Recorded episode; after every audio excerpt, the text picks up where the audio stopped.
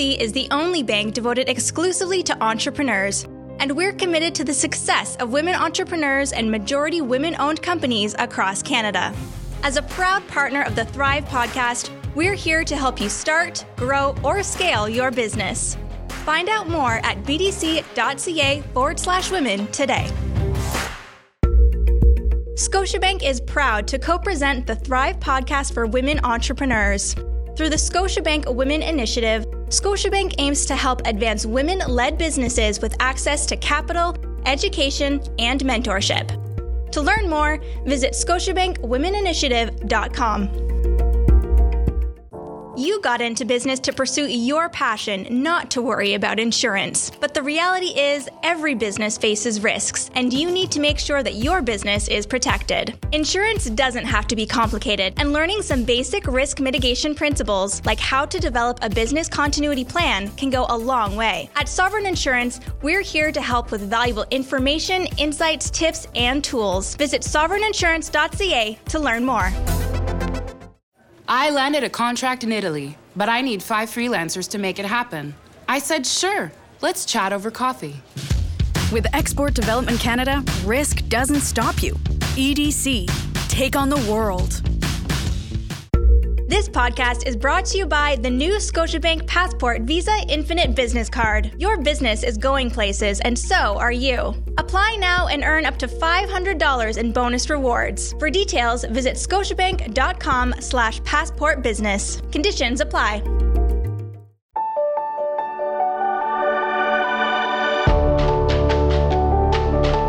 You're listening to the Thrive Podcast on the Startup Canada Podcast Network where we help women entrepreneurs start and build thriving businesses. On the Thrive podcast, we connect you with leading experts, entrepreneurs, and organizations that provide capital, mentorship, training, tools, and other support to help you make your vision a reality even faster.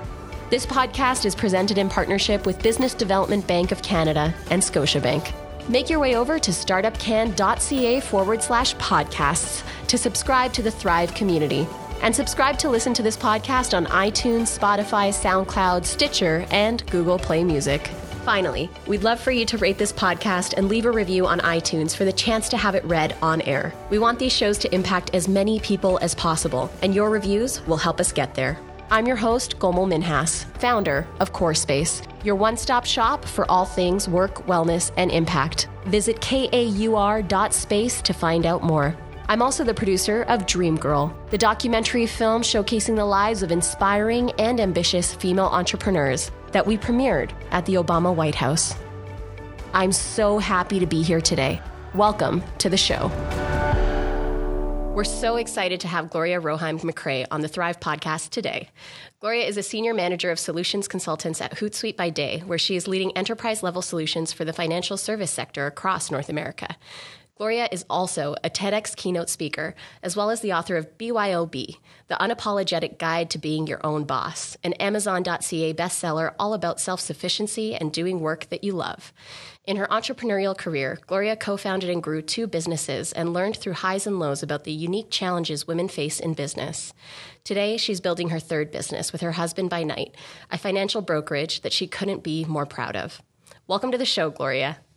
Thanks for having me.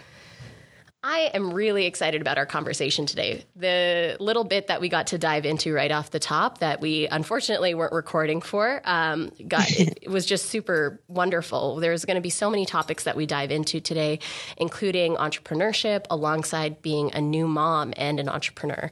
So let's just get into it. Let's do it. So, my first question for you actually is going to just be tell me how you got here. What motivated you to enter entrepreneurship in the first place? Let's hear that story. Awesome. So, I'm sure that there's a number of your listeners who have seen Dream Girl and, uh, you know, the documentary that you're such a profound part of, uh, among other amazing women. And so it's incredible that the storyline, even for that, that young woman who's got ambition, who's ready to kickstart her career, who already at the outset can see that there are maybe not the same level of opportunities or the same type of environments that she thought she was going to work in. That was my story myself. And so while I studied hard and as a typical good, proud uh, immigrant, uh, product of immigrants from Hungary, I went to university for the first lineage of my family to do that. I worked full time when I went there. And when I left university, I didn't even know entrepreneurship was an option. I didn't even know the word. I don't think I thought about it. And so this is interesting because so much of what is in who I am and my story is this entrepreneurial spirit that I think comes from my entrepreneurial family.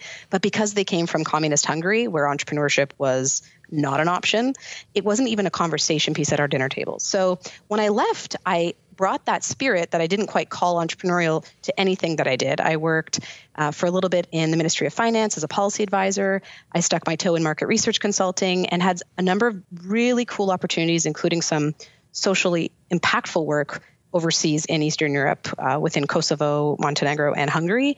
But it wasn't long before I felt the angst of wanting to do more, something even more purpose, purposeful that I could actually guide in a certain way. And uh, I did feel restricted. That's the honest truth. I felt restricted by other people's ideas of how fast I could rise, um, other common notions of where I should be at a certain age in my career. And so by the time I had job number 10 and um, probably around 24 years old, I decided that there was no better time than now at the end of a relationship at the time, having just sold the condo that I had gotten into at the time and renting with a lot more freedom again, that I would go headfirst into entrepreneurship. And so that was around uh, 10 years ago and um, and around the same time as I met my husband, which will inevitably be part of this conversation because he became my business partner very quickly. And uh, I guess the rest is history because 10 years since, there's been two businesses, a third in the works right now, and a lot of incredible peaks and valleys and lows and highs. Absolutely. So I'd love to hear a little bit about those first two companies. Uh, what were they doing? How did you get involved in them? Or, or what inspired you to create those first two companies? Perfect. So the first company was, I think, a sensible place for me to have started. Again, it was 2010. The good news was I happened to have been, without knowing it, really early to social media back in even 2000 six. Uh, I think being at university at the time when Facebook at the time was only available to university students, I was right on there. And shortly thereafter, when LinkedIn launched, I jumped on there. And with all the different careers I had, one thing I just felt intuitively to do, for whatever reason it was, was take business cards from all the relationships I was building professionally and connect with those people and invite them on LinkedIn. So the good thing that I didn't plan for, but that worked out really well in my favor, I would call it, I guess, a bit of luck and um, an unexpected hustle was that the people in my LinkedIn network became my first customers and my very first email list before, of course, we have all these amazing, um, I guess, more mature laws and, and ways of working now that it's been about 10 years since email marketing has really taken off. So I started as a sole proprietor. I took the skills that I had, the things that I love to do, and the different career experiences I had, and I launched a service based business. It was as simple as Gloria Roheim Inc., gloriaroheim.com at that time. And it was me focusing on helping organizations and companies who used to be my clients at jobs I had with adapting to social. So at first it was a little bit of just social training, and then quickly it started to evolve into social strategy. Then it spanned a little bit more digitally. And within three years of some amazing people, which are always your first few customers, who referred me and who were really credible within institutions like the City of Toronto and the university spaces, I ended up expanding, expanding, excuse me, the contracts I had and needing more collaboration with people who focused on branding and design and other things like that to help these companies. So, what was super beneficial to me was that my then boyfriend and soon fiance at the time was in my living room working alongside me on his own sole proprietorship. And it was clear to us that we had an opportunity to merge and to do more impactful work if we did more work together. Um, just jumping forward to two years from that point, so five years into the first business, we had just gotten married and we had bid on a project that was uh, our first multiple six figure type job over a certain span of time. And it was obvious by that point from all of the winning, the losing, the learning that we had done that when we came together and we worked together and it wasn't just us solo, that we were more impactful both to customers and based on the work that we could do. So we formed Wedge 15, which was and still is um, our first child. We have since had a human one, but uh, nonetheless, that was what we, we focused on for a good six years together. Uh, again, doing amazing things both in the media both as speakers, uh, then as authors, and working with customers focused really on the not for profit social impact sector, as well as a lot of government and higher ed institutions. So that was, uh, that was the first foray before I think chapter five of my life turned when I became pregnant and then a mom. And then uh, the rest is, I think, a, to- a whole different section of my life because that's when I think I hit the biggest growth opportunity and what led us to our business today. So let's dive into that aspect of things then. Uh, before we dive into your experience with motherhood, I'd love to find out what led you guys into this financial sector now and what caught your uh, or made this something that you were interested in alongside you had mentioned earlier when we were talking before we went uh, live on on our mics um, yeah. that you are learning so many lessons around cash flow and balancing the books and all of these things now that you are in the financial sector that you wish you would have known before. So, how did you get involved in this? And what are some of the key lessons you have for our listeners based on what yep. you've learned so far? Thank you for asking that because it's um, even just cathartically, and I'm sure I'm not alone on this. The question I wish I would have thought about a little earlier on in this adventure, but let's just not have regrets. Let's say that we know when we know when it's the right time to know. Um, but what we went through was probably a very typical cycle when, as I mentioned, we weren't coming to this with particular business acumen. We weren't coming to this, you know, really in love with the idea of building an enormously financially viable business. We were at the very outset when we first started, probably dreaming as big as we could. Um, about the vision of the work we would do and the creative outlet and being able to generate a lifestyle and a business um, from that, but less thinking about how would we scale this? Would we scale this? Do we want to build an agency? How are we going to grow the revenue of this so that it actually sustains and potentially allows for us to hire our first employees instead of simply co- subcontracting project by project? These are questions I didn't expect to have, obviously, when I began and when my husband and I uh, kind of merged and created a company together. But they became more and more relevant as our project um, impacts were scaling or as our customers were asking for more things or longer term engagements. And, and then, of course, because we were thinking about starting a family.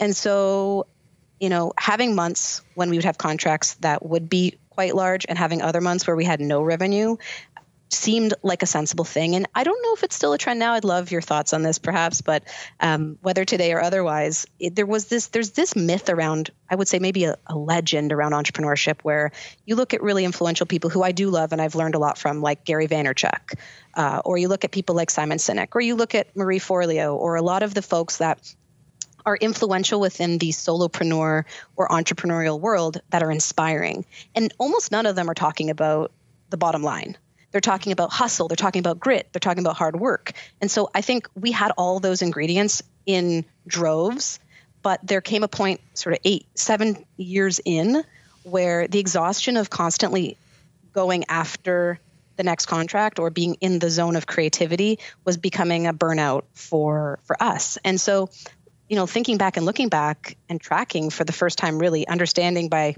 six years in what the books were all about, and finally having enough one-on-one sessions with our accountant that I understood, you know, how to look at the financial health picture of our business, um, I realized there were some missing links. And so, for our own interest, this is what led to business number three. We started looking into financial services. We started looking at, um, we got a financial advisor for the first time and started understanding there was a world we didn't we weren't even exposed to we didn't know we didn't know about it and so really quickly as we learned and as we bought our own products and we got our own protection and we started our own investments um, even before starting in this sector uh, as our third business together it became a passion. It became something that we wanted to share with absolutely everybody we worked with. We started thinking more about that than the work we were doing. Um, and then, of course, with the birth of our son and thinking about our legacy even bigger than just our lifestyle and our passion for what we were doing for customers, we started becoming clear that whatever we did next and however we pivoted from this point forward in whatever business we would have, it would have to be sustainable and it would have to be able to leave a legacy because ultimately that's what we want. Not just a legacy of great projects with customers, not simply a legacy, but we were willing to dream bigger. And we finally felt ready to go and understand the financial world that would allow us to get there. Fantastic. I would love to dive even further into something you mentioned a little bit ago around this concept of, you know, we're seeing the personalities uh, behind the businesses. And where a lot of us are falling in love with those personalities and thinking that that is entrepreneurship. But yeah. even in my own business right now, there's so much important work to be done around sales, around consistent revenue, around forecasting, around, like you said, looking at the long term financial health of our businesses. What advice do you have for entrepreneurs who are going through this reality check um, when the honeymoon phase is clearing yeah. and they're realizing that this business may be built on me and my my personality, my products that I'm developing, which a lot a lot of online businesses are now, um, but we need to look further to long term financial viability of this company. What advice would you give practically to make it through that period of time? Totally. So I think there's two things that I didn't know that I think everyone can benefit from too. I assumed, maybe others are in this boat with me, that to get the kind of professional advice that I needed, I had to have money to pay for those people. Um, and again, we can all in some way relate to the fact that we know we need help.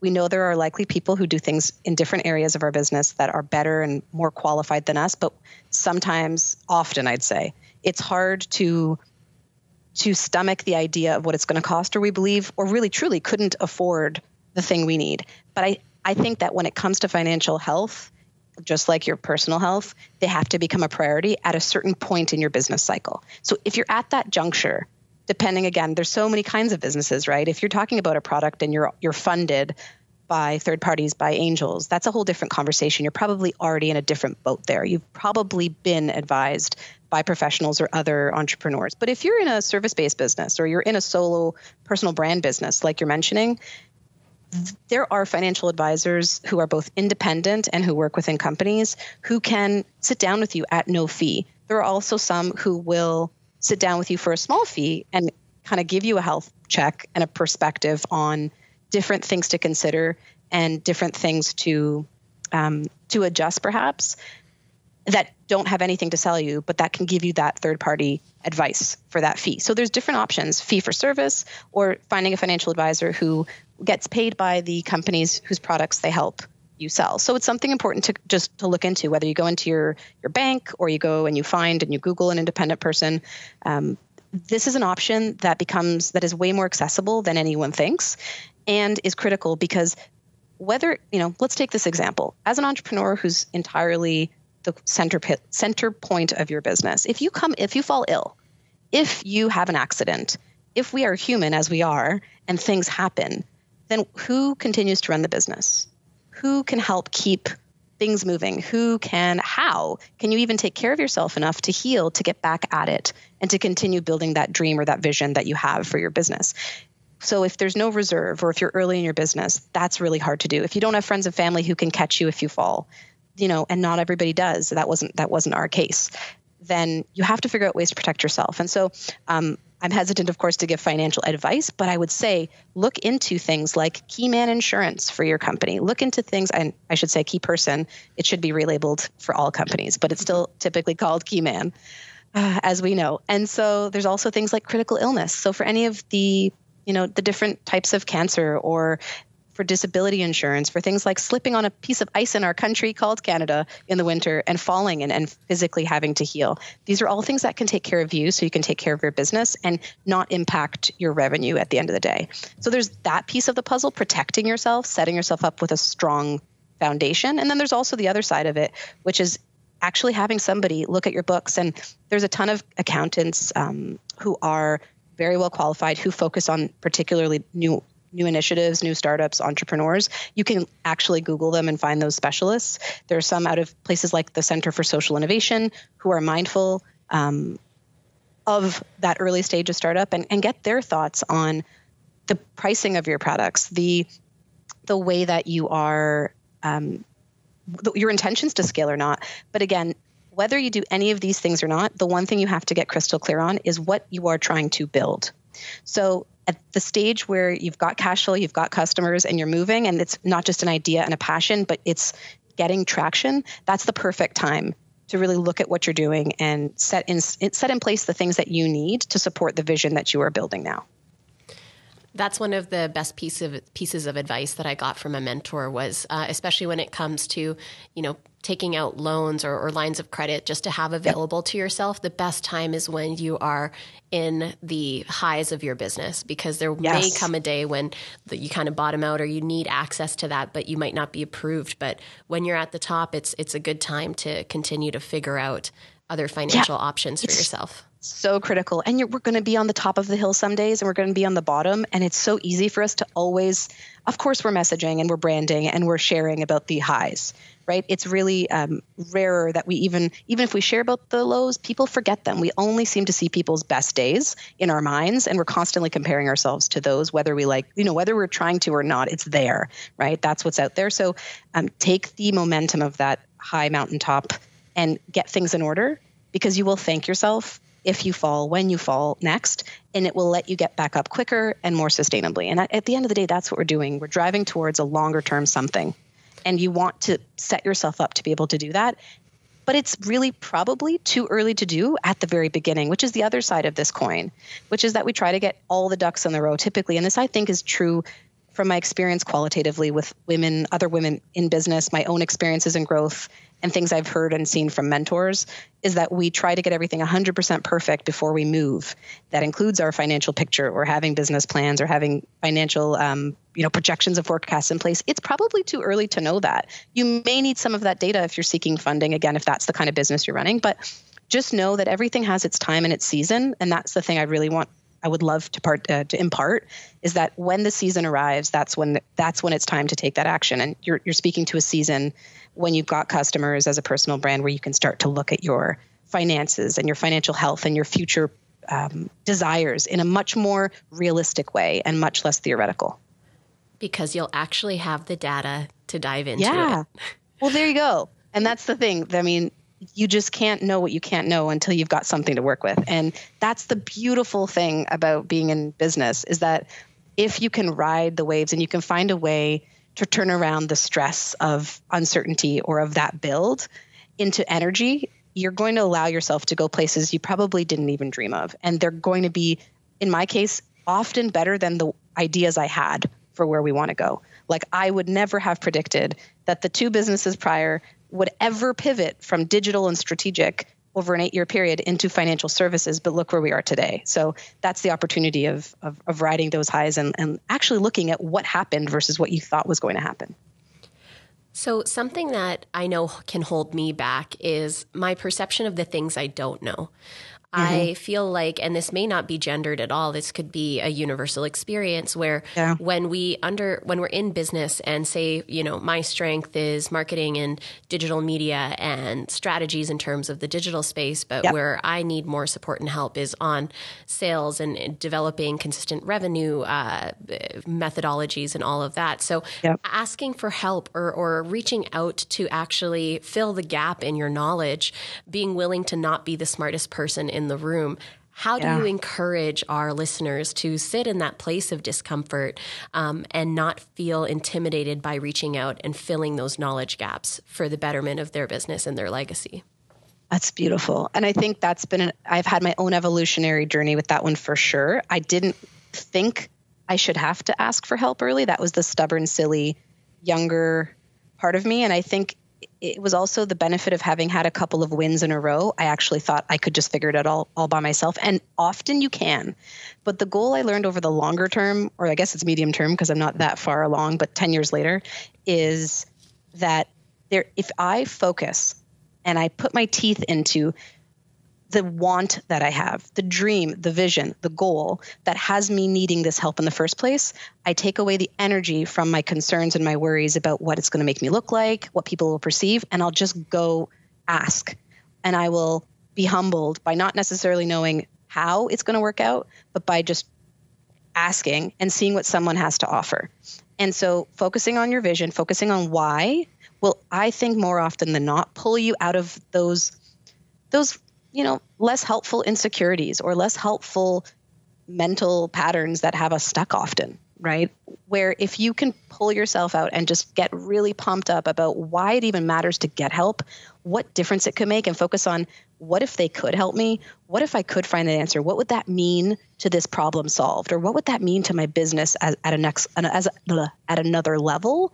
Those are the kind of places to focus that will get you out of out of stuck and into motion in a way that you will meet people you never expected to meet and one person will introduce you to the next and you will find the help you need. I do think though that i've also learned um, that sometimes you have the money to pay for the professional and that's amazing and often and other times you might have to do creative things like barter.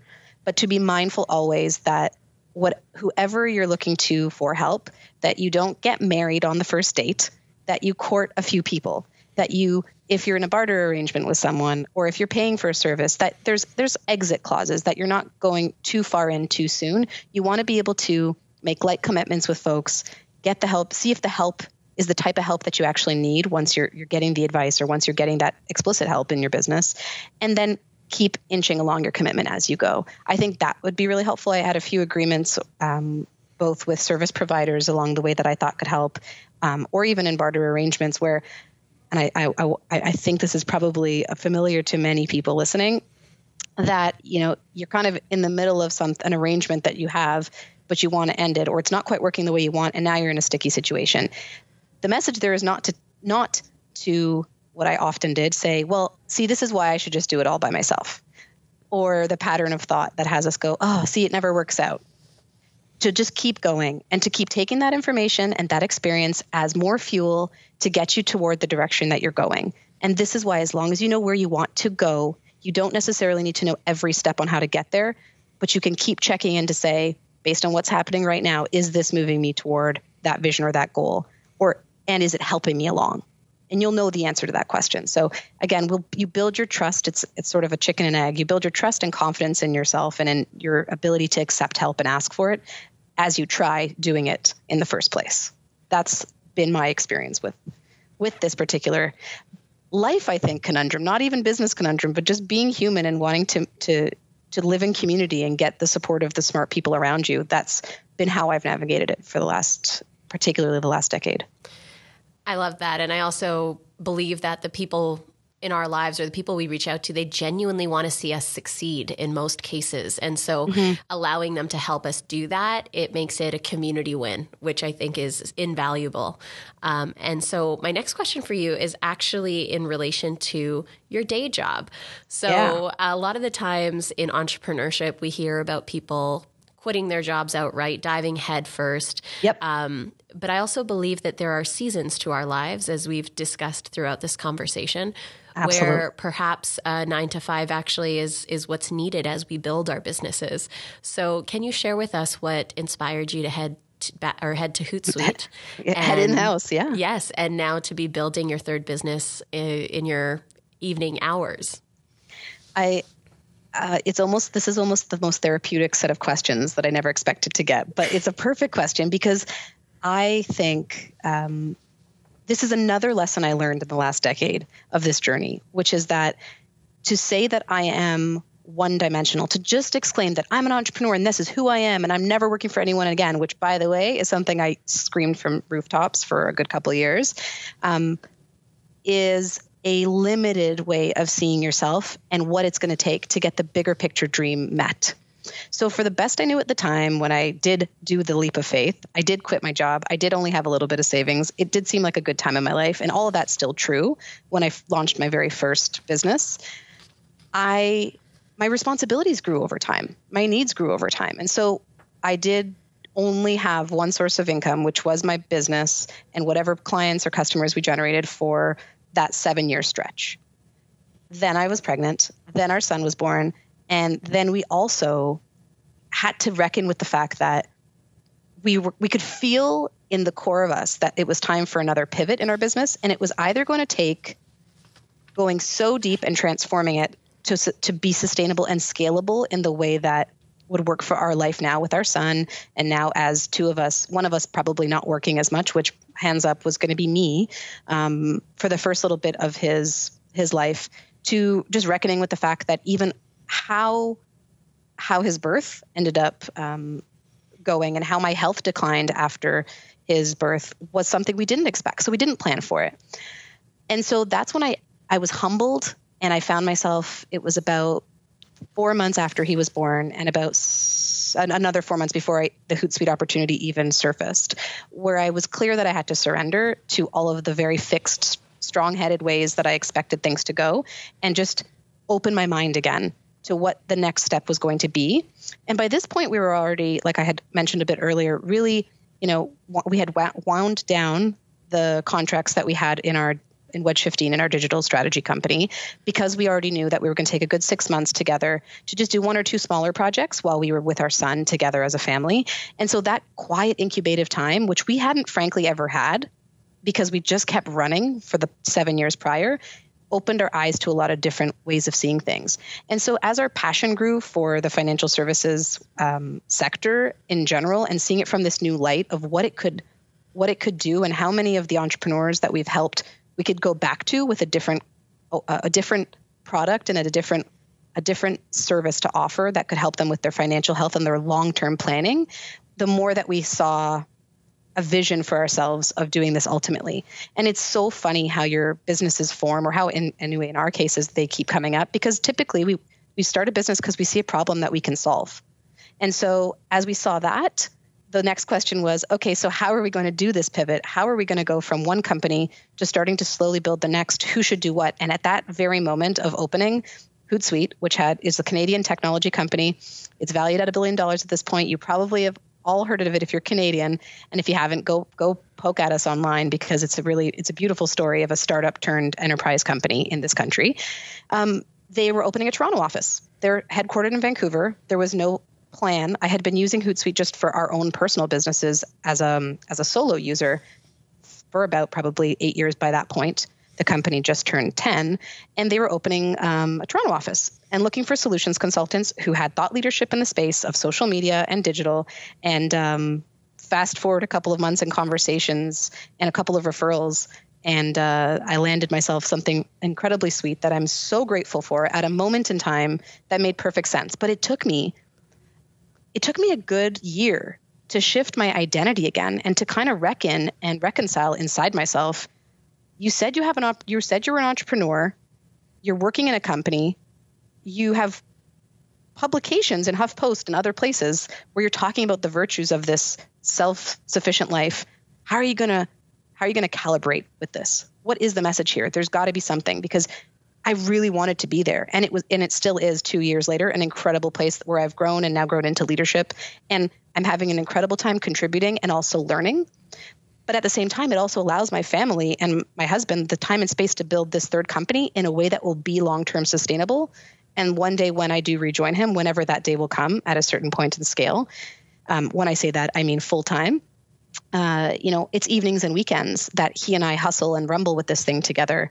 And so I'm now a side hustler, which is super interesting because it's all part of the journey. And I can see, you know, 10 years from now, how what we're doing now, how what we did before is going to be the platform upon which this third business will thrive.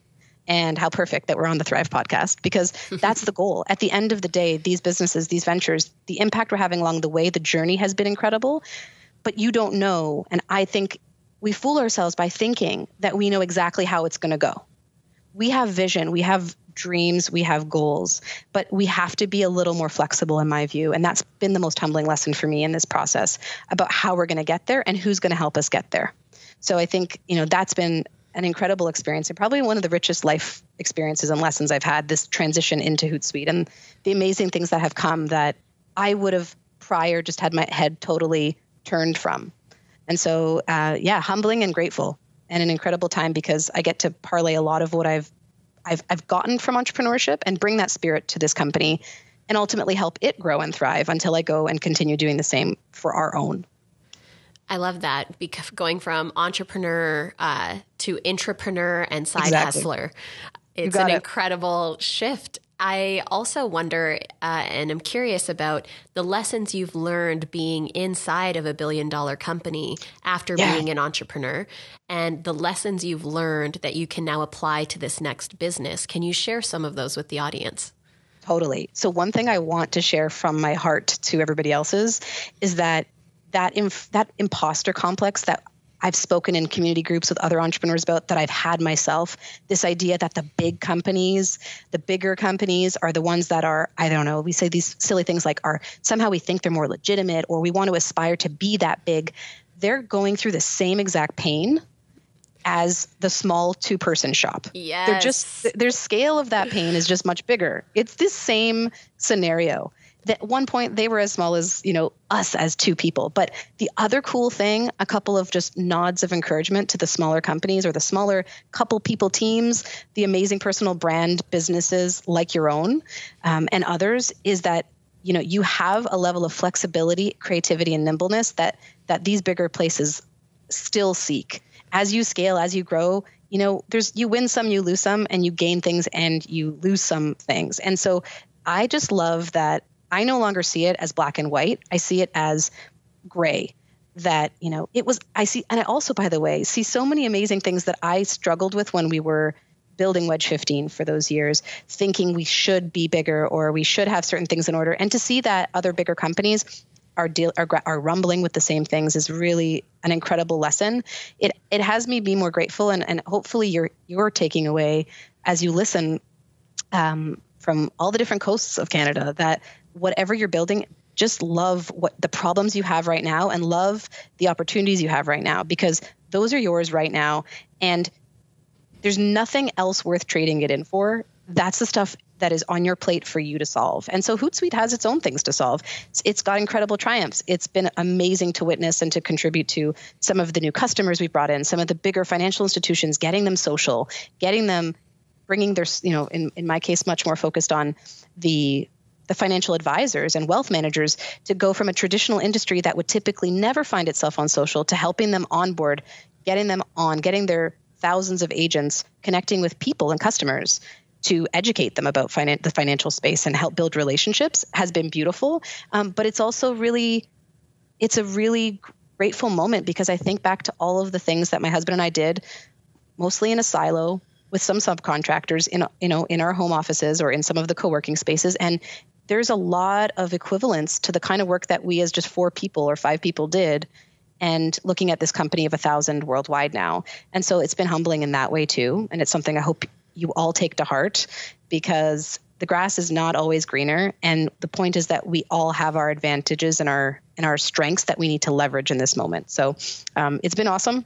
And uh, if you also this is another message i'd love to share is if you have to go back on you know in-house somewhere because that's what you need to do for the health of your own bigger picture for your business.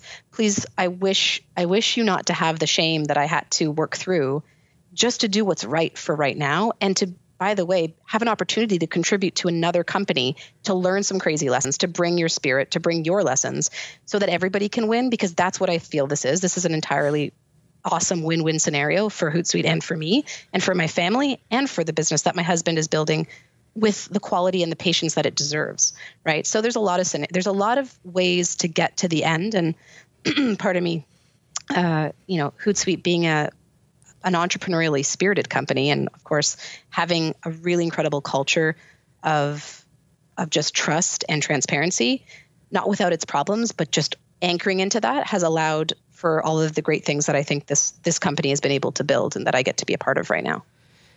That's wonderful. And those lessons I think are so key. The grass is not always greener. Like the growth trajectory that you're aiming for doesn't mean that your problems will be solved once you get there. In fact, your problems may become more complex and require more hands on deck to be solved. But yep. loving the problems you have now, like that's a nugget that I I will keep with me from this conversation.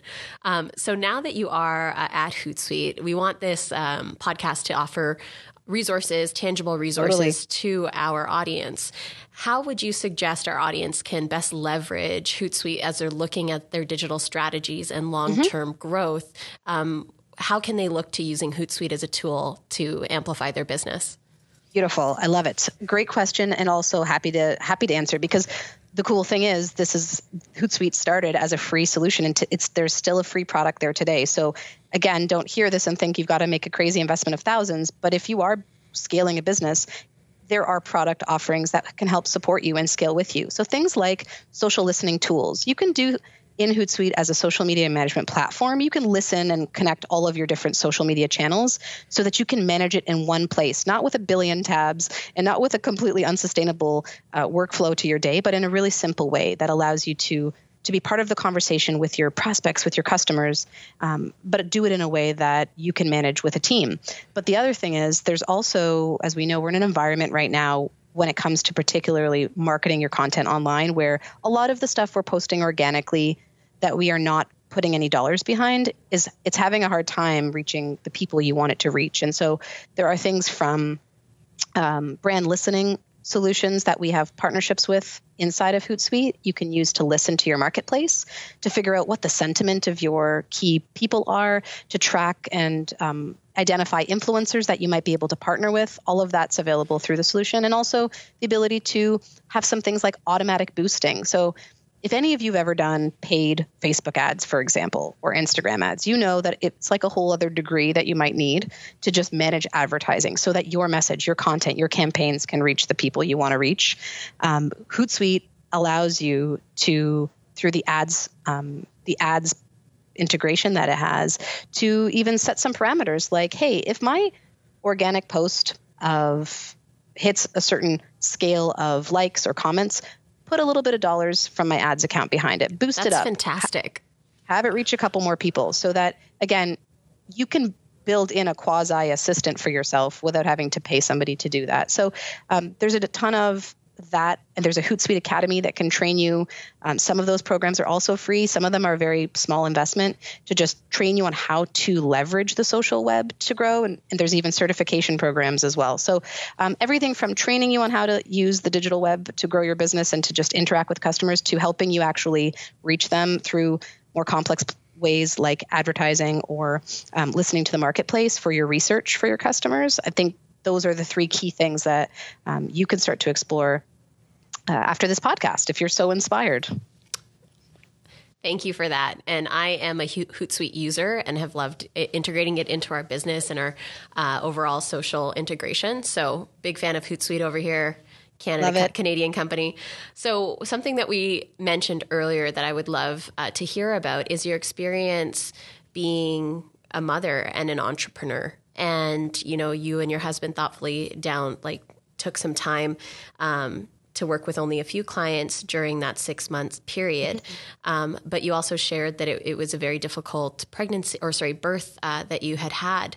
Um, and you said this is something that is hotly contested in terms of mm-hmm. a topic. So yes. I would just love to know, like, as a mother entrepreneur, also working nine to five, what yep. advice do you have to our listeners who are maybe thinking of starting a family or are new mothers, um, but also have that entrepreneurial drive still within them or the companies that they're continuing to lead. Uh, what advice do you have for them to put their best foot forward? Awesome. Thank you for asking this question. And it is contentious because, of course, it's very political. And so I'm going to be very honest, as I typically am, and I'm sharing my truth. I'm sharing one woman's experience and one woman's honest perspective on this. You need to decide for you how you're going to approach this. But I want to add this context into the mix of things that you're going to be scrolling through Instagram watching or hearing in the news. My experience before I actually had my son, my perception, this is how different my personal plans versus reality turned out. I had intended to take maybe six to eight weeks off. I thought if women in the US could do this, so can I. Uh, it's a privilege to have what we have in Canada. I also hadn't particularly topped up paying into EI as an entrepreneur so again things i learned when it came to just financial planning and health later later on and, and in this new business. But the point was i thought i'll just jump back in. I planned as if i could control it entirely for a home birth with no medication and i thought i'd be up and running and i'll just sleep train my son and it'll be all good. Like this is what i see in all the books. This is what i see on instagram. This is what it seems to be um, when it when i look at you know sister brother countries like the united states not that it was ever wise to particularly model the one country where in the world where we have the least amount of support for women coming out of birth and all of the above. But I guess I had ambitions, I should say, and delusions guided by a lot of things that I think many can relate to. So let's go to what actually happened. Three days of labor into cesarean, um, a child who is getting his tonsils out this May. He's three years old now and who has had breathing concerns. So has not has sleep apnea and has not slept through nights uh, at all. Sleep training didn't work. We didn't even understand this for a while. And so I was waking up uh, five times a night at minimum for the first almost two years of his life, trying to function uh, on that. And, you know, six months or four months into his life uh, on Earth side, and you know, writing a proposal with a, with the foggiest brain I could ever remember having for a new piece of business, and trying to manage feeding him that was pretty much as clear as, as it ever was to me that my idea of how this was going to go, where he might just be with us and we'll be building our business with him simultaneously without full child care, care full time, was um, adorably delusional. But, but you want to know what I grappled with? I grappled with what is this going to look like to everybody else? I'm supposed to be ambitious. I'm supposed to be a leader. I self define as an entrepreneur. I self define as um, unapologetic about it. What, you know, what can I do about this? And you know, it's taken two and a half years to, to, to put this whole phase at rest and to really find a way where I am back to unapologetic about how I mother, unapologetic about how I work, unapologetic about who I am. But it was humbling for me to go through that because I realized that just because you say you want everything doesn't mean you can get it all yourself. And the most critical lesson to take away from from my experience and my opinion is that yeah, you might be able to have it all, but not all by yourself mm. and probably not not all at the same time. So, mm. you know, I unfollowed a ton of stuff on Instagram because when I came down to it, all I was doing was scrutinizing myself for not living up to some insane standard that, by the way, just added a whole new job description to my world. I already had five, you know, you know, co-founder and creative uh, communicator, strategist, accountant, wife, mother, all of the above, and I wanted to add more pressure to myself. And I thought, no, my my health suffered. Um, I had all kinds of pains I never had before, and my mental health definitely took a hit. So thankfully, I woke up early enough with the nudging of a ton of care providers around me, from midwives to the ama- the amazing chiropractor um, Sarah Mickler, who said, you know, and she also, of course, owns her own business, and so she related really, really strongly that if you don't work, nothing will work. Mm. So and it does she didn't mean literally work at my work. She meant if i just wasn't functioning. And so i think this is relevant whether you're a mom whether it's because you hit a health crisis whether because or whether you had a tragedy outside or a trauma that happened to you and you're just stuck. To get unstuck you've got to surrender something. We have got to put down these insane ideas that we're somehow going to be a superhero. We're inspired by wonder woman yes. We love the notion of and we live like superheroes every day but it doesn't mean you're superhuman Mm-hmm. And so, you know, net net, my takeaway now, uh, with little guy three years old, with having come over the, the harder hump there, with with doing this all while starting at Hootsuite, transitioning companies, not having my husband that I saw 24 seven for you know seven years prior, not really seeing him until Sundays, had me just wake up to the fact that a you need way more hands in this than you think you do, and maybe you don't have the accessible grandmother or grandfather or that village that we know we need around us all the time. But you got to create it now.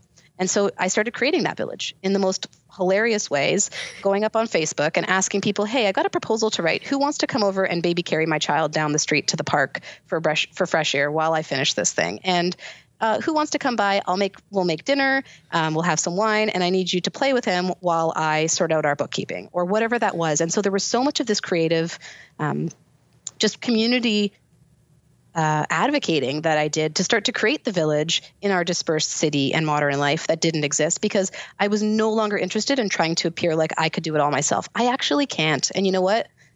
I don't think anyone can. I just think we don't tell the full truth about what it takes to do all these different things because how will I scale my business and serve my customers if I can't serve my health, if I can't serve my own child, and if if I don't have the right structure set up to do that. So what I made peace with was it's going to take longer than I thought it was going to take. All of these beautiful dreams that I have.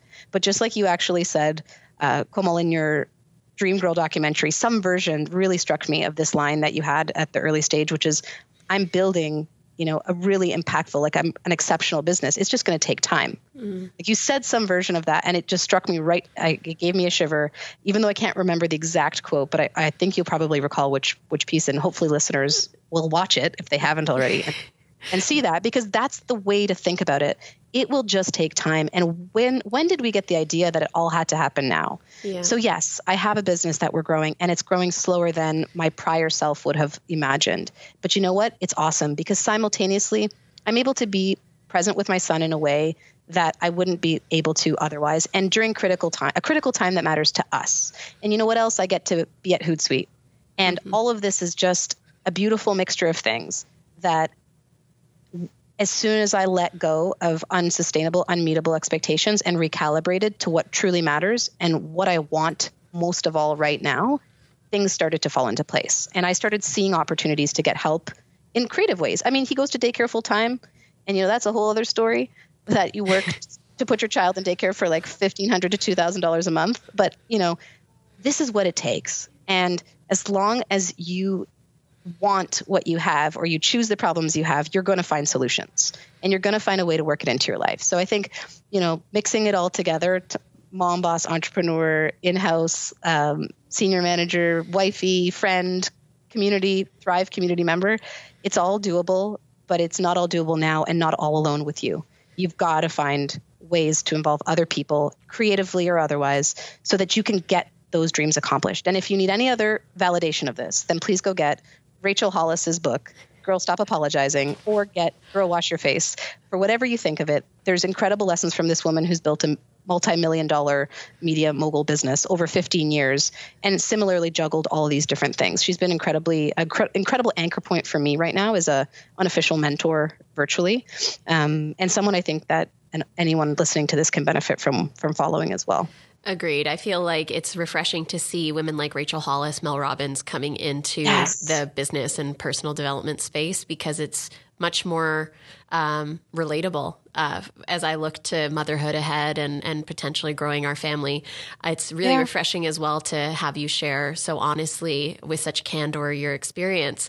And I think, you know, pulling it back to earlier in our conversation when we were talking about if you're scared of sales and you need the courage to get there, what do you got to do? You got to ask for help. Same goes with reconstructing your life after a major life change and transition. And in fact, that quote from Dream Girl was exactly what you said we're making our impactful, powerful businesses, but this is just going to take time. Um, yes. Um, so, on that note, I have one final question for you. Sure. What is your final piece of advice for our audience so that they can thrive in their lives and their businesses?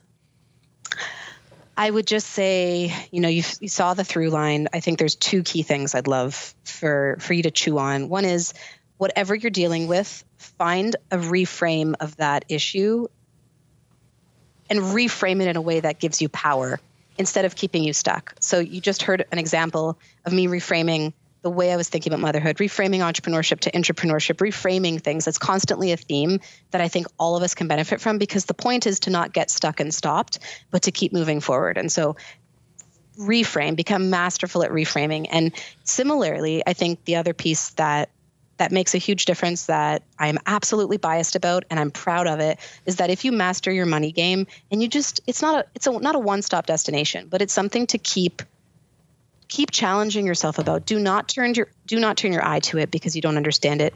Demand and seek that you get it because if you've got a solid financial and money game foundation, whatever dreams you have, whatever business you're building, whatever is to come, you'll set it up in a way that will be sustainable and scalable if that's what you want. So find yourself, you know, find yourself with the right protection. Find yourself, go into your local branch, go into an insurance advisor, reach out to me on Twitter, whatever works for you, and just start asking questions. You may not do anything for a few years, but you'll start the process of that financial health and that financial literacy that will make a huge difference when the right time comes in your business. Fantastic. Thank you so much, Gloria, for being with us here today uh, and for being an example for all of us to look to, to be reminded both of our humanity, but also our capacity and ability to reframe, um, pivot, and keep going forward. Thank you so much for being here. Thank you so much for having me. Thank you for joining us this week on the Thrive Podcast, where we help women entrepreneurs start and build thriving businesses. Thank you to the Startup Canada production team, BDC, and Scotiabank for helping us elevate women entrepreneurs. Visit startupcan.ca forward slash women to download the playbook Resources for Women Entrepreneurs with a comprehensive list of support for you and your business. And visit startupcan.ca for the latest episodes of the Startup Canada podcast hosted by Rivers Corbett. Make sure to visit KAUR Space, K A U R dot space, to learn to better integrate work, wellness, and impact into your everyday life. Until next time, I'm Komal Minhas. It's time to thrive.